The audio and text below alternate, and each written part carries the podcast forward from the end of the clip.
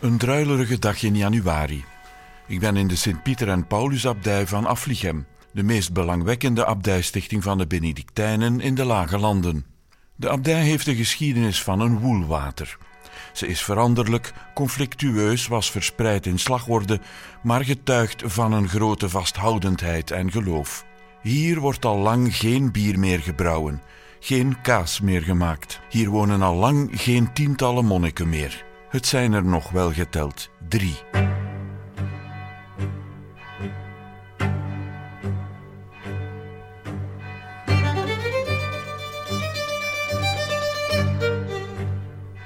Dit is deel 1 van een tweedelige audiodocumentaire over de abdij van Aflichem. In de abdij ontmoet ik Ben Vermoezen, oud-leraar, publicist en sinds zijn jeugd verknocht aan de abdij. In het tweede deel bezoek ik abt Jan Goedgebuur, 98 jaar oud en een om verschillende redenen toonaangevende Benedictijn. Maar eerst verkennen we dus de abdij en haar geschiedenis met Ben Vermoesen. De titel van deze aflevering is Bezoek aan Delle. Bezoek aan de hel.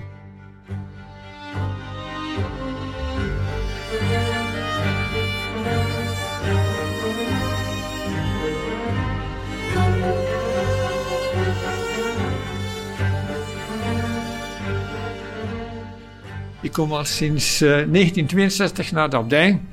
Eerst als misdienaar, zoals zoveel jongens uit de buurt. Later als medewerker van Cultureel Centrum, wat ik nog ben. En op dit ogenblik uh, kom ik ook eens sportieren en doe ik de bibliotheek. Nu zijn we in uh, ja, het, wat men noemt het Bisschoppenhuis. En dat is eigenlijk ja, het, enige gebouw dat de Franse Revolutie heeft overleefd. Het verhaal van Afrika begint in 1062. Op dat ogenblik trekt hier een missionaris door de streek. Dat is een monnik van de Sint-Pietersabdij van Gent. En er waren hier zes krijgslieden, milites, staat er in de kroniek, die uh, zijn blijkbaar eens gaan luisteren naar die man. Vonden zijn woorden fascinerend, boeiend, zijn blijkbaar herhaaldelijk met hem meegegaan en dan besloten ze van hun leven te veranderen. En ze bouwden hier op deze plaats een hut voor hen, een hut voor reizigers en een kleine bidplaats. En van dan af wilden ze leven ten dienste stellen van de armen. Blijkbaar, onder invloed van die missionaris, van die monnik, groeide ook het verlangen om een abdij te stichten. En uh, daarvoor trokken ze zelfs naar de aartsbisschop van Keulen, Anno II, en die was bereid om gronden af te staan voor de abdij. Nu, al snel kwamen er monniken toe, maar twee belangrijke monniken komen hier. Uh, twee Benedictijnen, die waren in een abdij in Verdun, die was verwoest door Duitse troepen. Die waren teruggekeerd naar hun thuis, in een uh, dorp ten noorden van Charleroi. Daar horen ze over Afleem, komen naar hier en leren aan onze krijgslieden de regel van Benedictus. En zo komt het dat we hier een abdij van Benedictijn hebben. En Afleem kende dan al een uh, explosieve groei.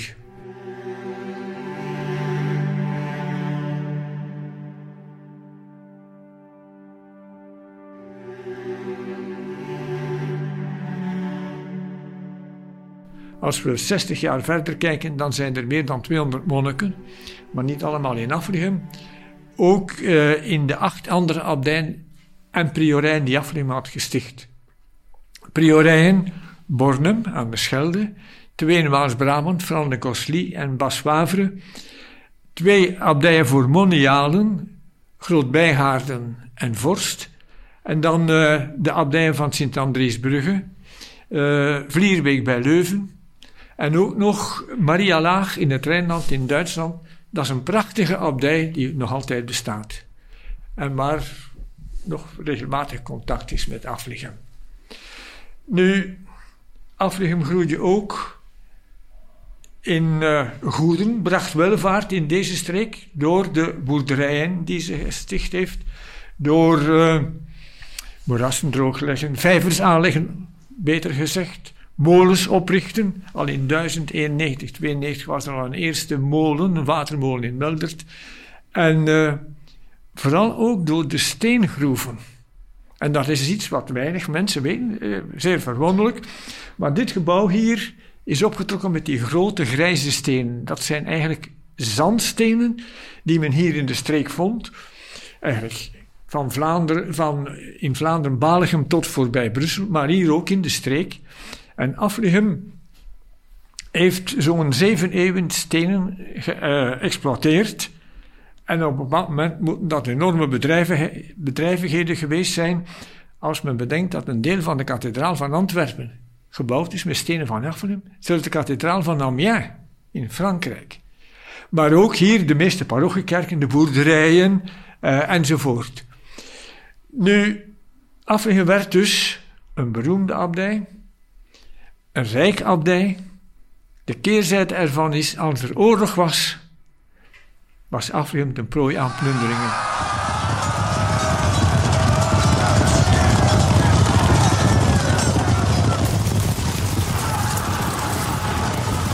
In de 14e eeuw was er een oorlog, tweemaal uitgevochten tussen Vlaanderen en Brabant. Tweemaal werd Aflichem vernietigd. In 1580 volgde de volledige uh, brand van de abdij door protestanten. En dan zijn de monniken 25 jaar op de dool geweest. Pas in 1605 hebben ze de abdij opnieuw kunnen opbouwen. Uh, enfin, geleidelijk aan gerestaureerd. Hè. En uh, ja, het is radio, anders zou ik u een gravure tonen, die hier aan de muur hangt. En die toont hoe de abdij er toen uitzag. Enorme gebouwen. Je ziet op, eh, dat is eigenlijk uit het werk van Salnerus, Sacra Brabantia. En je ziet daar de grote kerk, oorspronkelijk een Romaanse basiliek, maar door de verbouwingen waren er nu nog drie van de vijf torens over. En van die kerk zien we aan de overkant tussen de bomen de ruïnes van de abdij. Dan heb je vooraan, uh, langsheen de weg, een gebouw dat noemt men het Domus Regia. Dat is niet gebouwd door de monniken, maar door Hendrik I, koning van Engeland. Hij was een zoon van Willem de Veroveraar. Toen zijn eerste vrouw stierf, hertrouwde hij met Aleidis, een dochter van Grosfried met de Baard, hertog van Brabant. En blijkbaar hebben zij dat gebouw opgetrokken. Na de dood van haar, uh, haar man, Hendrik I, is ze in klooster gegaan, is ze hertrouwd. En op het einde van haar leven is ze in dat gebouw nog komen wonen en werd hier in de kerk begraven. En haar graftombe ligt nu in de hang aan de bibliotheek. Dan zie je daarachter de woning van het abt, dan zie je ook boerderijgebouwen en heel de bosrijke omgeving. Aflichem kende dan wel een uh, bloeiperiode met geleerde monniken, ik noem er maar twee. Benedictus van Haften, Haftenus. Zijn geschriften werden in 17 Europese talen vertaald. Religieuze werken. En dan had je ook nog in de jaren, uh, einde van de jaren 1700, Beda Regaus. Zijn historische werken werden nog uh, in 2003 door het Rijksmuseum heruitgegeven. Heel belangrijke werken. Maar dan komt de fatale datum van 17, 11 november 1796. We zijn dan in de tijd van de Franse Revolutie.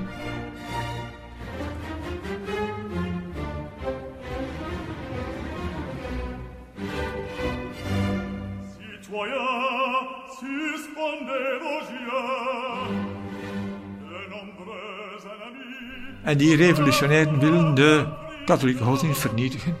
De priesters mochten toen al geen mis meer opdragen, zelfs hun sultanen niet dragen enzovoort. Maar ook alle kloosters en abdijen werden afgeschaft, behalve degenen die instonden voor ziekenzorg en onderwijs. Afneem beantwoordde daar niet aan. En op 11 november 1796 heeft men hier de monniken weggejaagd. De Franse overheid boden nog uh, een soort pensioen aan als ze hun abdij vrijwillig verlieten, maar hier heeft men dat geweigerd, met het resultaat dat de monniken ook niks hadden. Dan hebben ze nog twee jaar samengeleefd op een kasteel in uh. Maar daar zijn ze dan vertrokken omdat ze ja, bijna dagelijks door Franse soldaten werden gepest. Zijn ze uiteengegaan en leefden verspreid over heel Vlaanderen. Maar ze hielden contact met elkaar. Als hun overste stierf, koos een nieuwe overste. En zo moeten we naar het jaar 1837 zijn. Van de monniken, ze waren met een uh, dertigtal, waren er nog vier in leven, vier oude mannen. die, waarvan de meeste pastoor geweest waren. Ja, ze moesten niets doen voor hun uh, levensonderhoud. Maar een overste, die, toen, die was almoezenier van Simblasius in Dendermonde. En die kon op de Vlasmarkt in Dendermonde een lichtstaand kapucijnenklooster kopen. En daar zijn ze het abdijleven naar begonnen met de bedoeling zo snel mogelijk naar Afrigem te gaan. Maar ja, de Franse overheid had alles genationaliseerd, alle abdijbezittingen verkocht. En hier woonde een boer. Waar we nu staan, hier, dat was toen een schuur. Achteraan woonhuis, dan een koeienstal. In 1837 zijn ze dus in Derdemonde gegaan. Met de bedoeling naar Afrigem terug te Dat lukte pas in 1869. Dan kon hun overste, Jozef Faal, dit gebouw en ongeveer 80 jaar de grond kopen. Dan hebben ze hier vooraan een kapel gemaakt, achteraan uh, sacristie en dan refter, spreekkamers, bovenkamertjes. En Afligem kwam al weer snel tot bloei. En merkwaardig, Afligem is niet ten onder gegaan, zoals vele abdijen in Vlaanderen en na de Franse Revolutie, eennamen de Gentse abdijen enzovoort. Maar er waren twee abdijen, want in Dendermonde zijn er een aantal monniken gebleven. En in 1870, toen dat hier wat in orde gebracht was, zijn er tien monniken vanuit Dendermonde naar hier gekomen. En twee abdijen. Al snel uh, waren er zoveel monniken dat men moest gaan bijbouwen. Dat gebeurde in 1870, uh, eh, nee, in 1880. En de vleugel, gotische vleugel die je nog ziet naast dit gebouw hier, dateert nog van die tijd. De kerk die men toen gebouwd heeft, is al afgebroken. En zo gaan we naar de nieuwste periode. Uh, kreeg weer een brouwerij, weer een boerderij. Is begonnen met een melkerij en kaasmakerij. In de Eerste Wereldoorlog hebben de Duitsers dat allemaal geplunderd. Herbegonnen na de Eerste Wereldoorlog. Wie stond er terug in 40? Duitsers, melkerij, brouwerij gesloten enzovoort.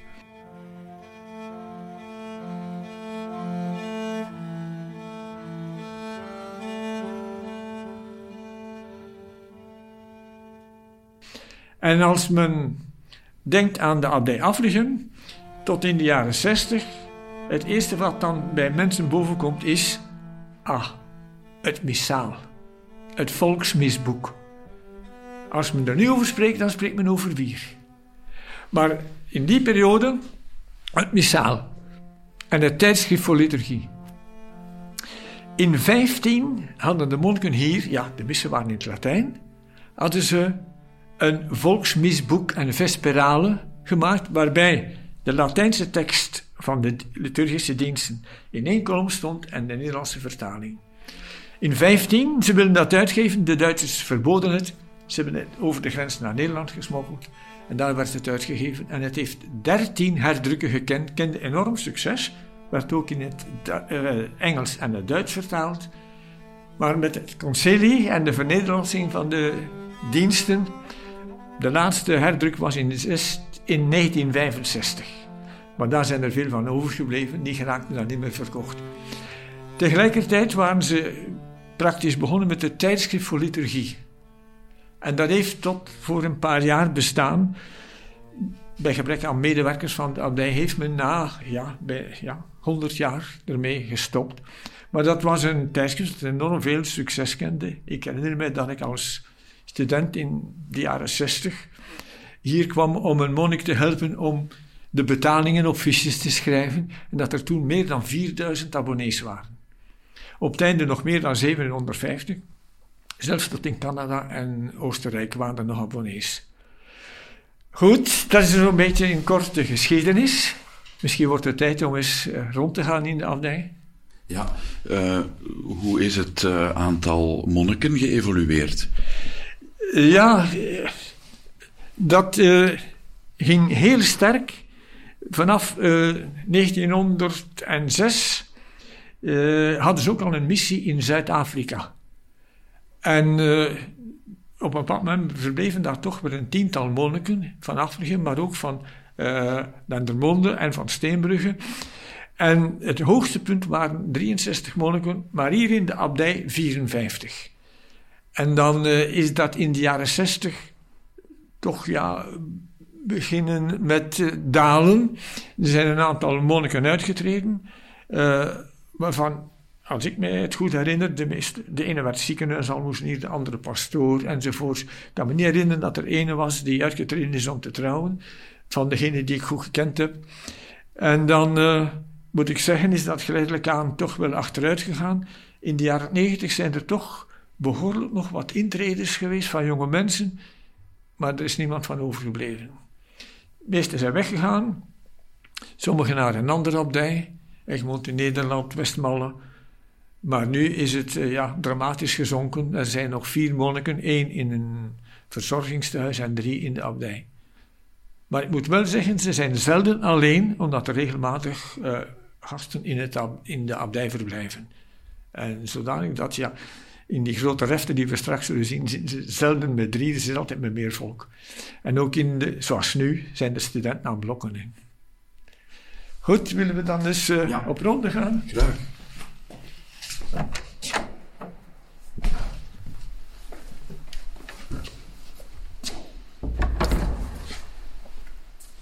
Hier zien we nog het wapenschild van de abdij. Opvallend de twee sleutels en het zwaard. Van waar komt dat? Wel, die eerste, ja, de stichters laat ik zeggen, hè, die zijn hier toegekomen de avond van 28 juni. Dus eigenlijk de geboortedag van de abdij zien we 29 juni. Maar dat is de feestdag van de apostel. Petrus, vandaar de twee sleutels. En Paulus, die door het zwaard werd vermoord. En bovenaan, mijter en staf, vanaf de jaren 1380 of zo, mocht een abt, net zoals een bischop, als teken van waardigheid uh, mijter en staf dragen. En de devies van de abdij, Felix Concordia, gelukkige eendracht. Als we samenwerken zijn we gelukkig. Goed, hier is nog een mooi beeldwerk van Valerius, uh, wacht even, Stuiver. Stuiver, voorstellend de Emmausgangers. Je ziet hier twee leerlingen die volgens wat we lezen eh, na Pasen zeggen: Ja, we gaan terug naar ons dorp, hè, want het is voorbij. Hij is gestorven. Onderweg komt een man naast hem lopen, die met hen meegaat tot aan hun huis. Ze nodigt hem uit. En tijdens de maaltijd neemt hij brood in zijn handen, hier mooi uitgebeeld, geeft het in te eten en dan herkennen ze in die man de vrezen Christus. Ik ga eerst de poort sluiten. Ja,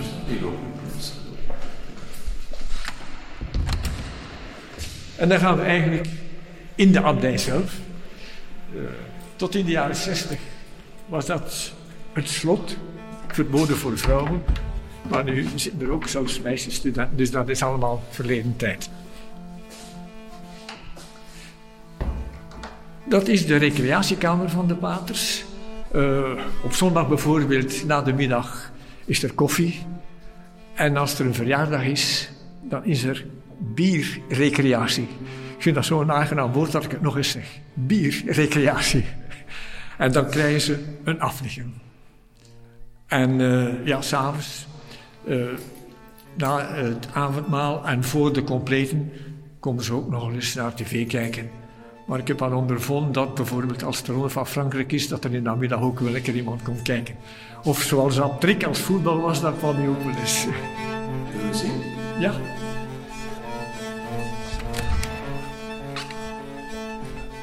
Oei, het is donker. Ja. Maar wel lekker warm. Het is hier aangenaam, ja. Het is een mooi lokaal ook. Ja, je ziet nog... Uh, de zetels voor de tv en uh, ja, als koffierecreatie is, dan zitten ze hier. Hierboven dat is het gastenverblijf. Dus daar zit een uh, student, neem ik aan. En hierboven ook, op de tweede verdieping, dat is totaal vernieuwd. Dat is ook een studentenverblijf. Dat was hier vroeger uh, buiten de abdij, want dat waren de buitenmuren. Nu, in de jaren dertig waren er zoveel monniken dat de abdij te klein was. En dan heeft men een beroep gedaan op een Nederlands architect, Kropgeler, voor de bouw van heel deze gang hier. Uh, en dan de vleugel die er haaks op staat. Is een prachtig gebouw. En ja, Kropholder was heel bekend. Heeft ook de abdij Egmond aan zee gebouwd. En het maakte toch een heel serene indruk met dat contrast tussen de rode, oranje-rode boomse steen, de grijze hardsteen en dan die donkere vloeren. Dat is de ingang van de refter. Die grote deur, zware eikendeur met die grote scharnieren, is ook een ontwerp van de Nederlandse architect. En hier staat een zeer eigenaardige inscriptie. Hier staat ingebeiteld, behakt zoals nader wordt opgegeven. Behakt. Behakt. In Vlaanderen kappen wij stenen. In Nederland behakken ze die. En dat is eigenlijk een nota die de Hollandse architect op een brief had geschreven, waarmee hij wou zeggen: Je moet die steenkappen zoals ik nader, later zal komen uitleggen. Maar de steenkapper was een waal en de brave man dacht dat het een vrome Latijnse spreuk was. Toen de architect kwam, had hij de woorden er al in gebeiteld en de steen stond op zijn plaats al en men heeft hem dan maar laten staan.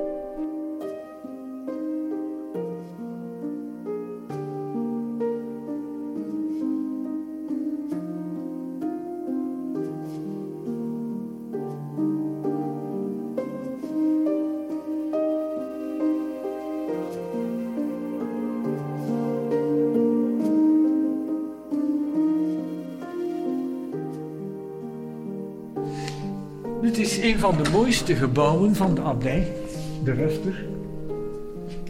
Naar een ontwerp van de, de Benedictijn Belot. Het is ja, art deco-stijl, je moet eens kijken naar de gewelven. Vroeger zaten de monniken langs de wanden en op een houten trede. Waarom? In de oude abdij was er maar één lokaal met verwarming, het calefactorium.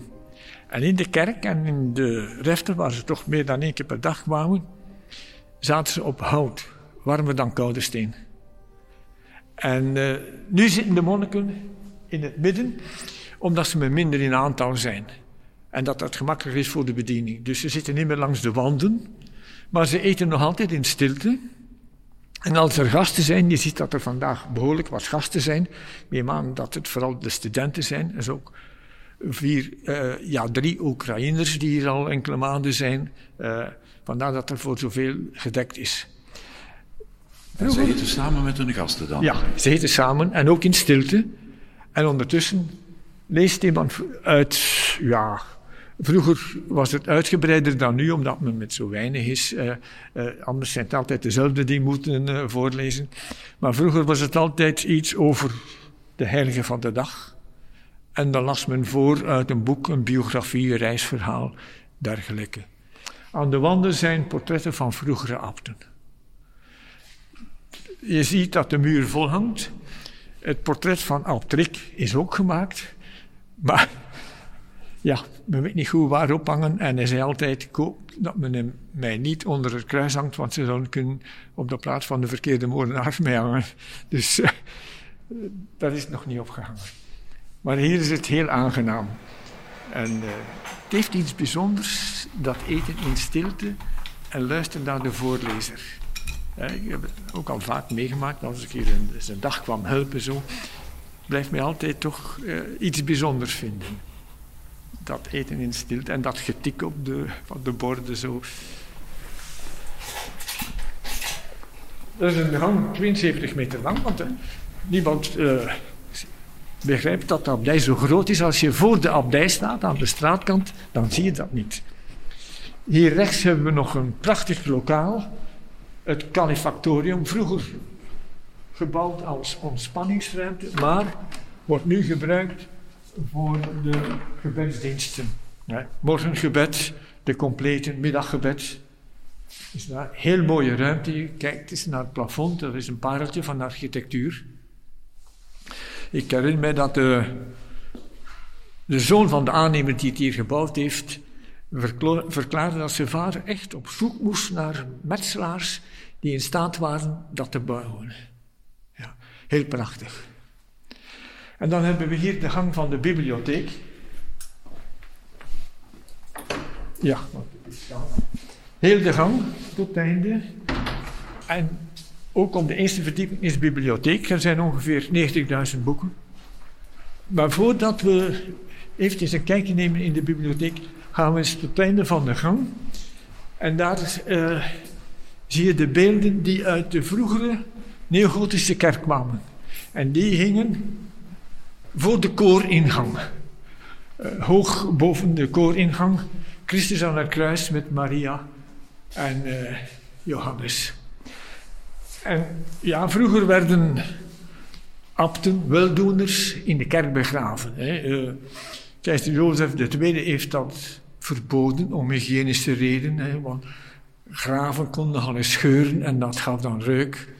Uh, maar in 1929 en 30 heeft een professor van Leuven opgravingen gedaan op de plaats van de oude kerk. Een aantal geraamtes gevonden en die zelfs kunnen identificeren. En zo heb je hier Godfried met de baard, hertog van Brabant. Zijn dochter Aleidis, koningin van Engeland geweest. Een zoon van hem die hier monnik was. Een dochter van een Franse koning enzovoort. Maar heeft ze hier samen in één graftombe gelegd. En over Aleidis is er de laatste jaren nogal wat te doen geweest. Die liggen hier dus echt? Ja, die gebeentjes liggen hier. Die Aleidis, ik zei het is de laatste jaren nogal wat te doen geweest, maar in Engeland ontstond er een discussie over de begraafplaats. Dat was nog toen Don Wilfrid, de historicus van de abdij, leefde. En dan uh, zijn wij, want ik moest de mailtjes versturen voor hem, nog in contact geweest met die professor en zeggen: nee, nee, ze ligt hier in de abdij begraven. want de laatste jaren van haar leven heeft ze dus in de abdij doorgebracht. Merkwaardig, met haar eerste man, de Engelse koning, Hendrik I, had ze geen kinderen. Tot groot spijt en een beetje ergernis van die koning. Na zijn dood, na drie jaar, is ze hertrouwd en toen had ze zeven kinderen. En toen haar jongste kind drie was, was ze zwaar ziek en is ze naar Afrika gekomen. En dan nemen we eens een kijkje in de bibliotheek hier.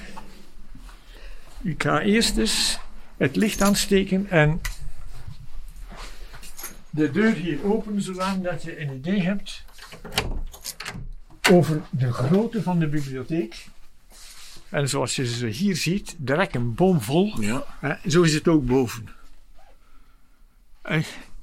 ga je toch iets bijzonders doen? Het zijn hier allemaal open rekken. Behalve hierboven, op het einde van de gang, hebben we een aantal gesloten deuren.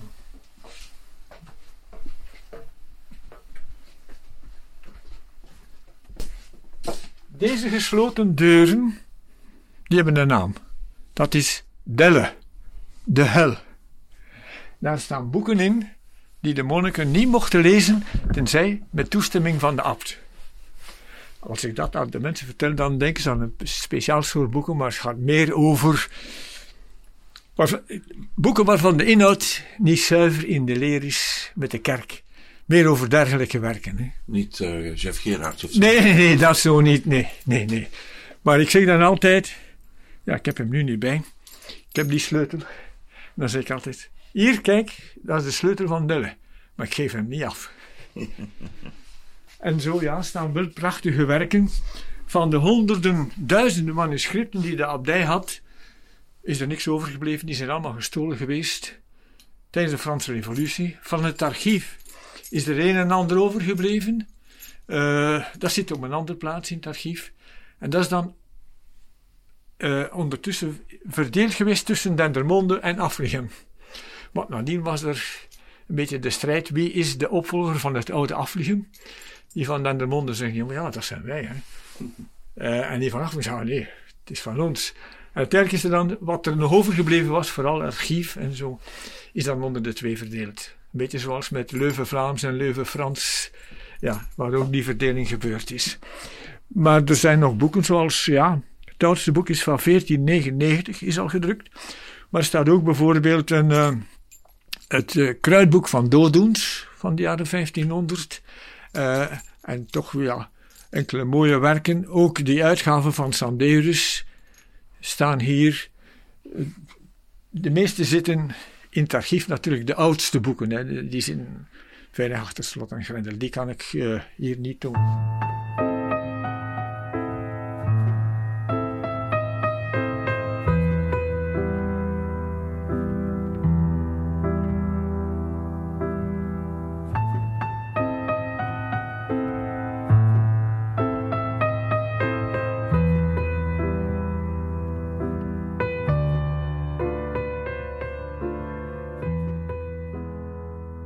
Vraag mij dan af, wat moet hier allemaal van worden als de monniken er niet meer zullen zijn?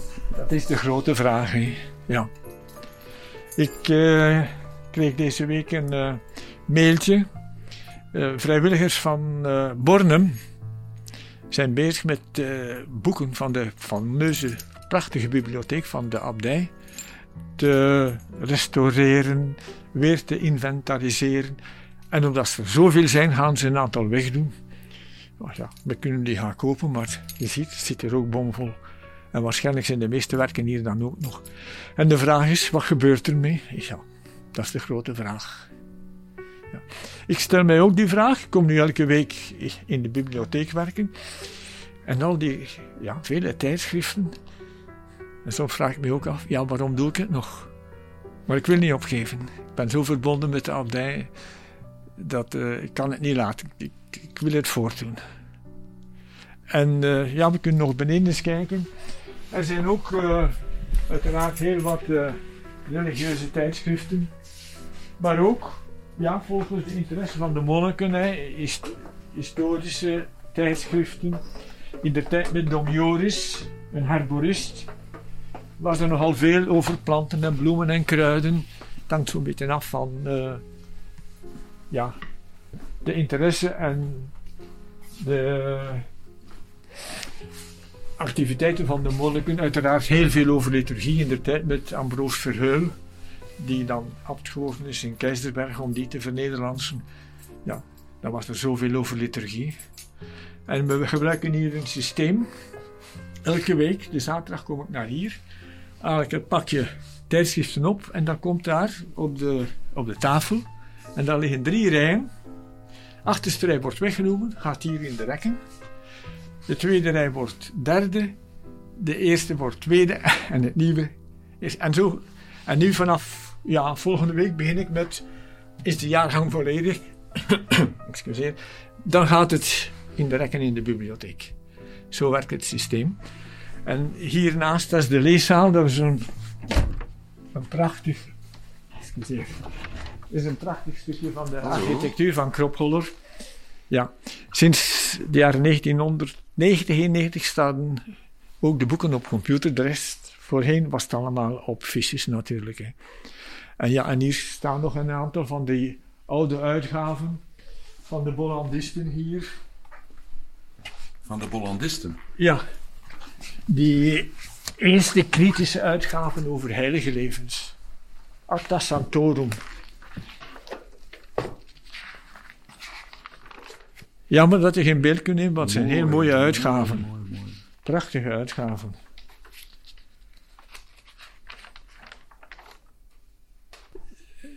Ja, dat zijn meestal ja, universiteiten zeker hè, die hier aan het werk zijn. Wat studeer jij? Rechten. Rechten?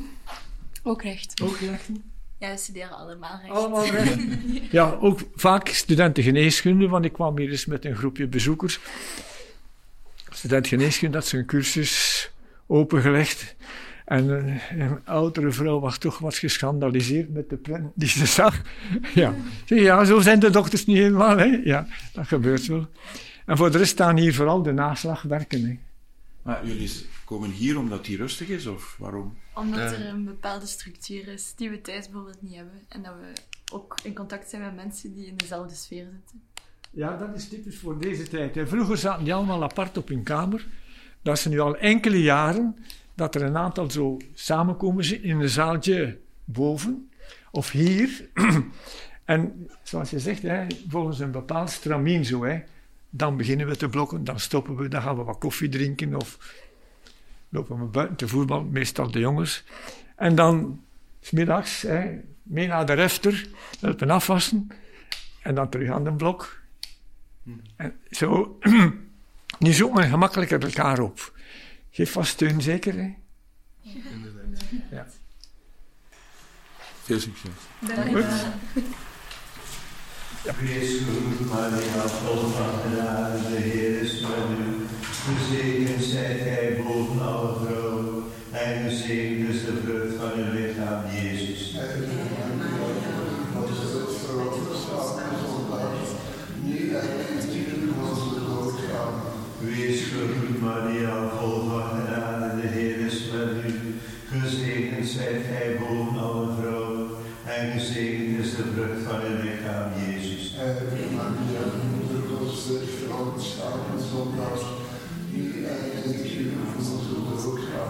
Wees gegroet, Maria, vol van de Heer is met u. Gezegend zijt gij boven alle vrouwen, en gezegend is de vrucht van uw lichaam, Jezus. Stel voor dat we nog eventjes de kerk binnen gaan.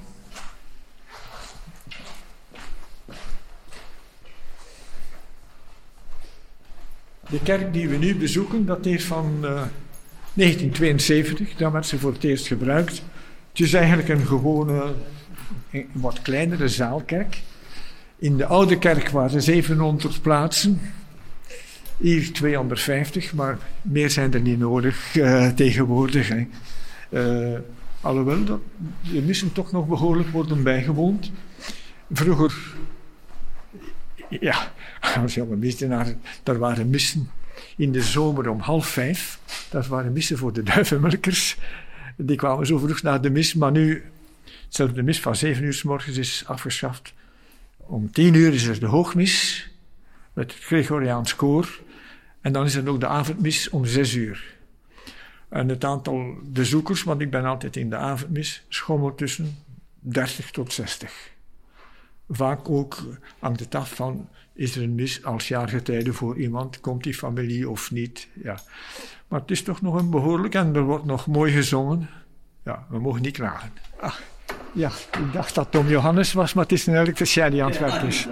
Ja. De of zo? Ja, we kunnen rondgaan, hè. Ah, anders zou ik even op weg. Nee, nee. Ja, wat, wat hebben we hier? Christus aan het kruis, een geschenk van een monnik bij zijn intrede. Een heel prachtig beeld van onze lieve vrouw, het jaren 1500 hier. En dan onder het altaar staat een prachtige eiken En daarin liggen wat beenden en beentjes van de heilige Wivina. Wivina van Groot-Bijgaarden. Wivina was een edele dame uit het Gentse die thuis weggelopen is, naar Aflin gekomen is en door bemiddeling van de abt schonk de hertog van Brabant in Groot-Bijgaarden een domein en daar is een stichting begonnen. Hè. Eerst onder toezicht van Affelhem, later werd dat een zelfstandige abdij. Zij werd daar de eerste priorin. Jaren na haar dood vonden de zusters van de abdij dat ze een heilige was. Er gebeurden wonderen op haar graf. En zij hebben de benen en beentjes verzameld. Later hebben ze die mooie koffer laten maken. Die stond dan in de abdij. Maar bij de uitdrijving, ook in 1796, eh, hebben ze die nog kunnen in veiligheid brengen in de Zavelkerk. En daar is die blijven staan tot, ik meen, 1954. Afling had ondertussen uh, een nieuwe abdij gesticht voor Moniaal, Maria Mediatrix, twee kilometer hier vandaan. En dan heeft men van de Zavelkerk die koffer aan die zusters gegeven. Er waren toen een zestigtal zusters, waarvan de helft uit Nederland. Maar in 2006 uh, nog negen oude zusters die niet meer in staat waren hun abdij te onderhouden. De abdijgebouwen zijn verkocht. Ze konden niet alles meenemen, want zij zijn naar, ik meen, de Maria Theresia-straat in Leuven in een groot huis gaan wonen. En ze konden niet alles meenemen en dan ze die koffer aan de abdij gegeven. En die staat hier nu zo mooi onder het altaar.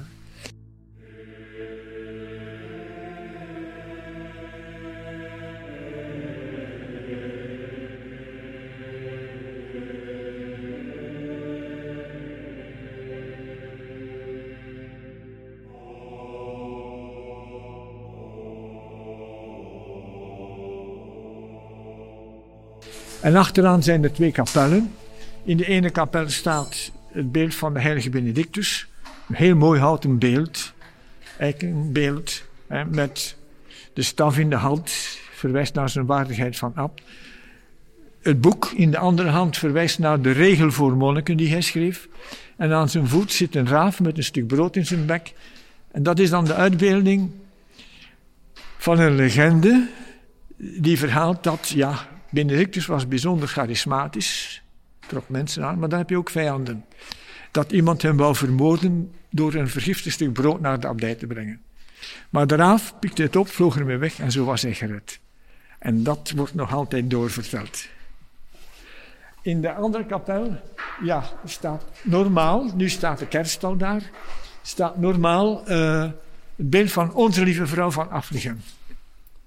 Al eeuwen is er sprake van Onze Lieve Vrouw van Aflichem en de oorsprong daarvan is 1146, toen Bernardus van Clairvaux, die trok door West-Europa om de Tweede Kruistocht te prediken, maar hij is ook naar Aflichem geweest, is hier een tijdje te gast geweest.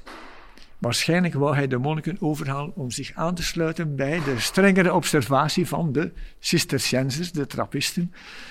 En na, veel jaar na zijn verblijf ontstond, we noemen dat hier de vrome traditie, dat Bernardus op een bepaald moment het grote Mariabeeld dat aan de trap stond naar de slaapkamer, uh, of de slaapzaal beter gezegd, uh, groette met de woorden Ave Maria en hij kreeg de wedergroet Salve Bernardus. Sindsdien spreekt men hier over het wonderbeeld en de vrome traditie. Eigenlijk is pas in de jaren 1600, toen Benedictus van Haften het beeld in de kerk geplaatst heeft, is dan de bedevaart naar Aflichem ontstaan. En er is een tijd lang een grote bedevaart geweest. Als ik nu in de kronieken kijk, zelfs tot in de jaren 50, dan komen alle verenigingen, alle scholen uit de wijde omtrek in mei op bedevaart naar onze lieve vrouw van Aflichem. Uh, dat is veel verminderd, maar wat gebleven is, dat zijn de mensen die komen, en dat zie je aan de kaarsen die aangestoken zijn. Hè. Die komen in de kerk, de kerk is open, ja, misschien eventjes rusten, wat bidden, maar ook om een kaarsje aan te steken. En vroeger ook nog veel meer om uh, een gesprek aan te vragen met een monnik. En uh, ja, toen er nog meer monniken waren, had dat nog meer plaats. Hè. En dat, soms zegt men, ja, de abdij zou toch niet mogen verdwijnen. En ik denk dan altijd alleen daarvoor, voor de hulp die men zo aan de mensen geboden heeft, mensen die nood hebben in ziekte. Ik heb mensen die regelmatig terugkwamen omdat een klein kind verongelukt was, omdat iemand, een geliefde ziek was die hier steun, sterkte, bemoediging vond. Dat alleen al is een reden waarom de abdij zou moeten blijven bestaan. Dit is het einde van deel 1 van twee audiodocumentaires over de Sint-Pieter en Paulus-abdij van Afligem. In de volgende aflevering praat ik met de legendarische abt van Afligem, Jan Goedgebuur. Opdrachtgever voor deze audioreeks is KADOC, het documentatie- en onderzoekscentrum voor religie, cultuur en samenleving van de KU Leuven. Met dank aan Kerknet. Samenstelling en productie Leo August de Bok. Fijn dat u heeft geluisterd.